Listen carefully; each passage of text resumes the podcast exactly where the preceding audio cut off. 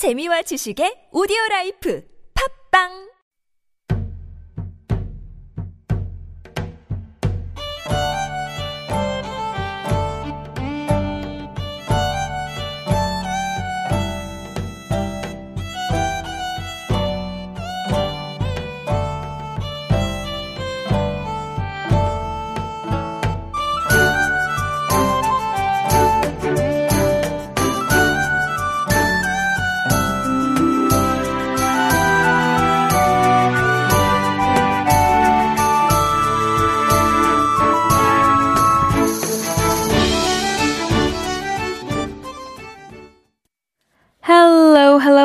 It is Super Radio Antique Alive, where old is gold. I'm your host, Ali, and I'm here to introduce the wonderful and wild traditions of Korea. Hello, everyone. I hope you've been enjoying Super Radio these past few weeks, and naturally, I hope you've been learning a lot with us. We have some fun stuff to share with you today on the topic of the Korean tea ceremony.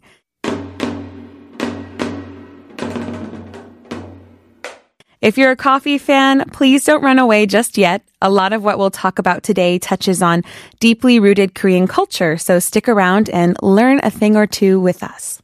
The Korean tea ceremony dates back to the ancient times. In Korean, it's known as darie or tado, meaning the way of tea, and it's done to enjoy tea in a formal but very relaxed environment. With the Bali Bali culture of modern day Korea, this event can be a really calming experience for those who just need to take a break. It's also a great tourist opportunity. And it's a great chance to see traditional clothing, furniture, and decorations. The first record of a Korean tea ceremony that we know of comes from 1661 when a tea ceremony was held for the deceased King Suro. The Goryeo dynasty held important national tea ceremonies during this time too. In the later Chosun dynasty, tea was mostly used for simple rituals and some occasional special occasions in the royal palace. The tea ceremony, however, significantly declined in the middle of the Joseon dynasty because the Confucian government associated it with Buddhism. Also, the cold weather of the Korean peninsula affected a lot of the harvesting, and so the original word for tea in Korean is solok, which actually means, and this is very long, so bear with me, the first flush of tea leaf that's harvested on the snow in the field of a mountain. I can't even say it all, it's too long. And um, as you can imagine, this cold weather brought a lot of trouble to the tea farmers. But with today's modern technology, it doesn't prove to be much of an issue anymore, and tea has definitely gained its rightful popularity again.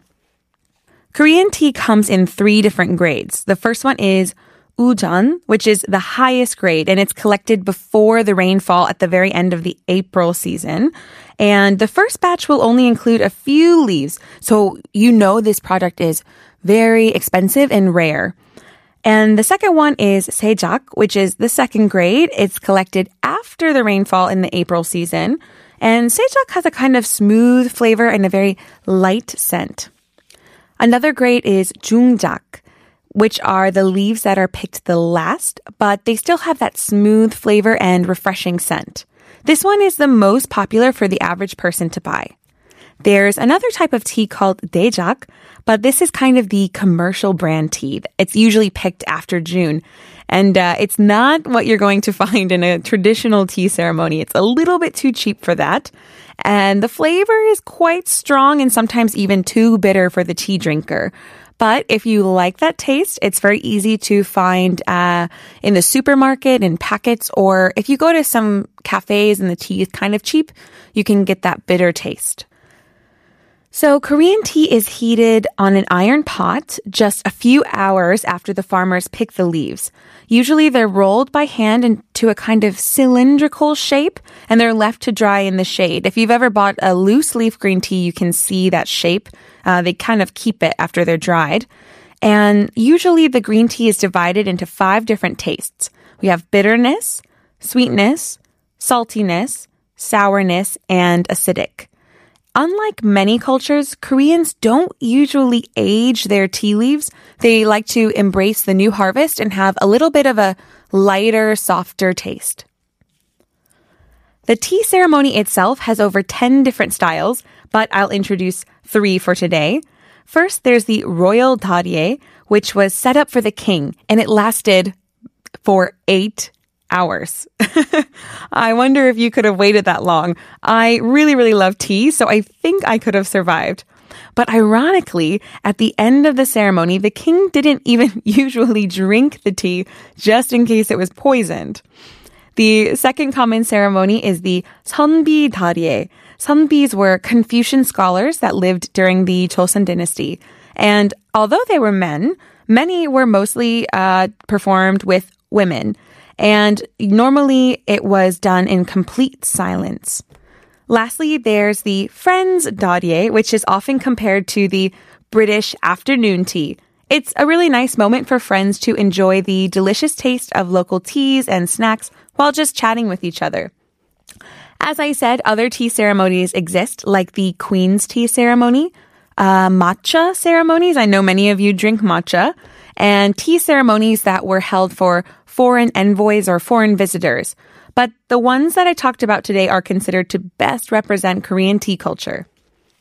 Most people believe that the tea ceremony gained popularity after the Korean War in the 1950s with the establishment of several tea schools. If you went here, you could learn which herbs were best for drinking, how to boil the water, how hot it should be, how to respectfully pour somebody a cup of tea, and also how to make snacks that you would eat with the tea. And most tea schools shared the same education. However, the tea ceremony is traditionally performed slightly differently between men and women. There are so many steps when performing a tea ceremony, and for some people it can be a lot to memorize, so I'll try and talk about them in simple detail. So listen closely. If you can remember some of the key points from th- today, you can try and notice them when you go to a tea ceremony in the future. In front of the table, the first cushion on the right, which is the one that faces the tea server, should be reserved for the most important guest or the oldest attendee. Remember the segment we had about Korean age culture? Yeah, right. I'm sure you do. Respect for your elders is really important in Korea, as we know.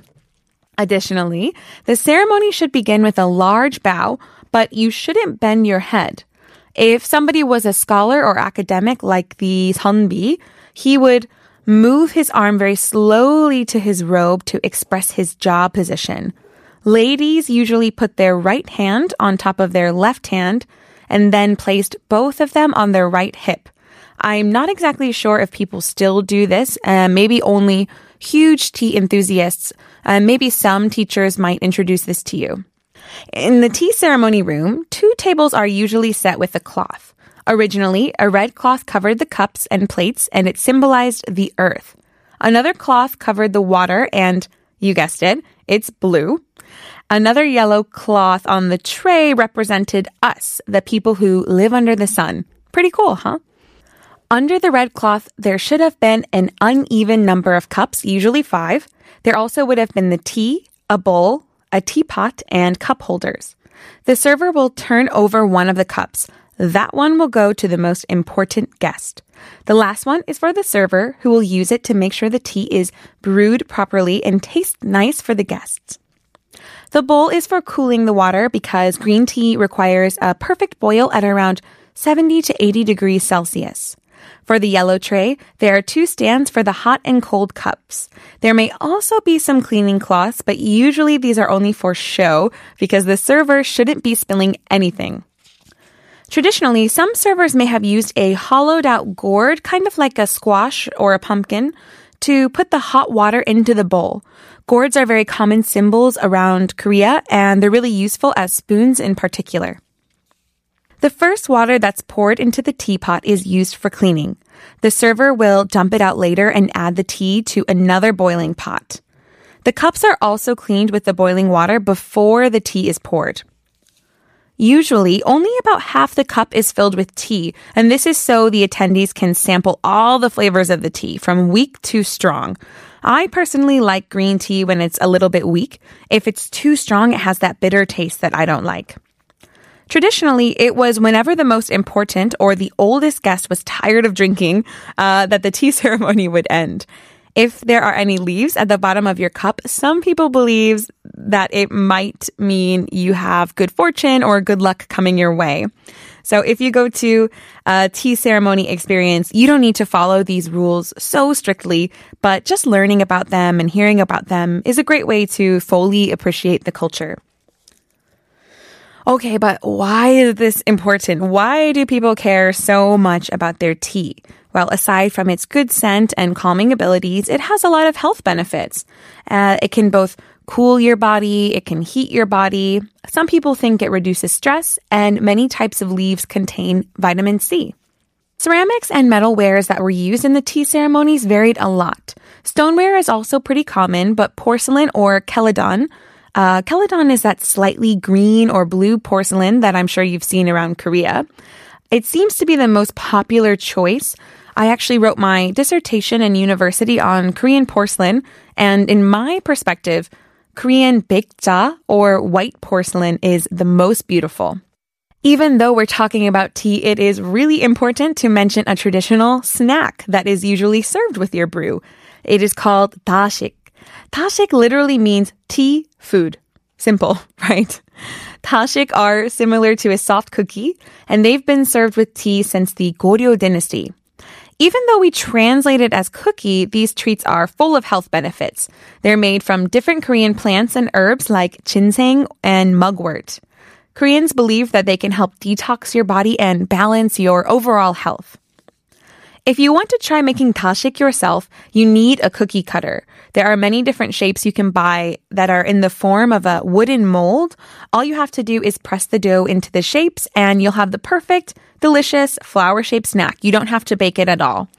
If you want to start from the dough, you can knead some grain with seed flour or honey, sometimes sesame, chestnut, or soybean, whichever one suits your taste. And the colors are usually the kind of natural colors that you see in a lot of Korean traditional foods like pinks or greens, whites, uh, sometimes black and yellow too. Other shapes include traditional symbols like butterflies, and dragons, to name a few. And if you go to a wedding or a birthday party that has tashik, they might be shaped like cherry blossoms or lotus flowers. And some have traditional Chinese characters on them that say fortune and tea. These were also really popular at Dol, which is the first birthday party. We talked about it a couple segments ago. So check out that podcast if you haven't already. Just like the tea ceremony, some people take making dashik very seriously. The flavors and the colors are carefully chosen based on personal preference, and sometimes they're arranged in a very beautiful pattern on the serving plate. If you go to a ceremony in the future, I really hope that you get to experience the tashik making process as well. Truthfully, when I first tried it, I wasn't a fan. I thought that the taste was a little bit too dry and also a little too sweet, ironically. Um, and the texture was kind of chalky. Um, but if you get a really amazing non-commercial tashik with an excellent cup of tea, it actually really is the perfect snack. They go so well together. All you need is a good experience and a good baker to change your perspective. Now, when I eat them, I think they're moist and they have just the right amount of sugar. I've never tried making them myself, but after doing some research for this episode, I'm really excited to try it in the future. If you love tea and you want to experience more of the tea culture in Korea, you can head to Boseong, where there's an annual green tea festival. It's a small region in the southern part of Korea, but they're the largest tea producers in the country along with Jeju Island. The ceremony is usually held in May, uh, which is the time when the green tea leaves are perfect for picking and preparing. There are plenty of tea ceremonies to visit there as well, and you can see all of the tea fields lit up at nighttime. Okay, so we'll stop there for today. What did you learn about Korean tea ceremonies? There are so many different kinds of ceremonies, and each ceremony has specific steps to follow. The ceremony has a long tradition that was at its height in the Goryeo dynasty. Tea is also best when served with sweet cakes like tashik, which are really easy to make yourself. After hearing all of this, I hope that you come to Korea fully prepared to participate in a tea ceremony. You can search for group or solo options. You'll have a great time either way. Thank you so much for joining me and Antique Alive. If you have any questions or something you want to know about Korean antiques, please send us an email at superradio101.3 at gmail.com. Also, check out our Instagram at superradio101.3. I'm your host, Ali, and this is Antique Alive from Super Radio 101.3 TBS EFM. We'll see you next time. Let's keep on learning.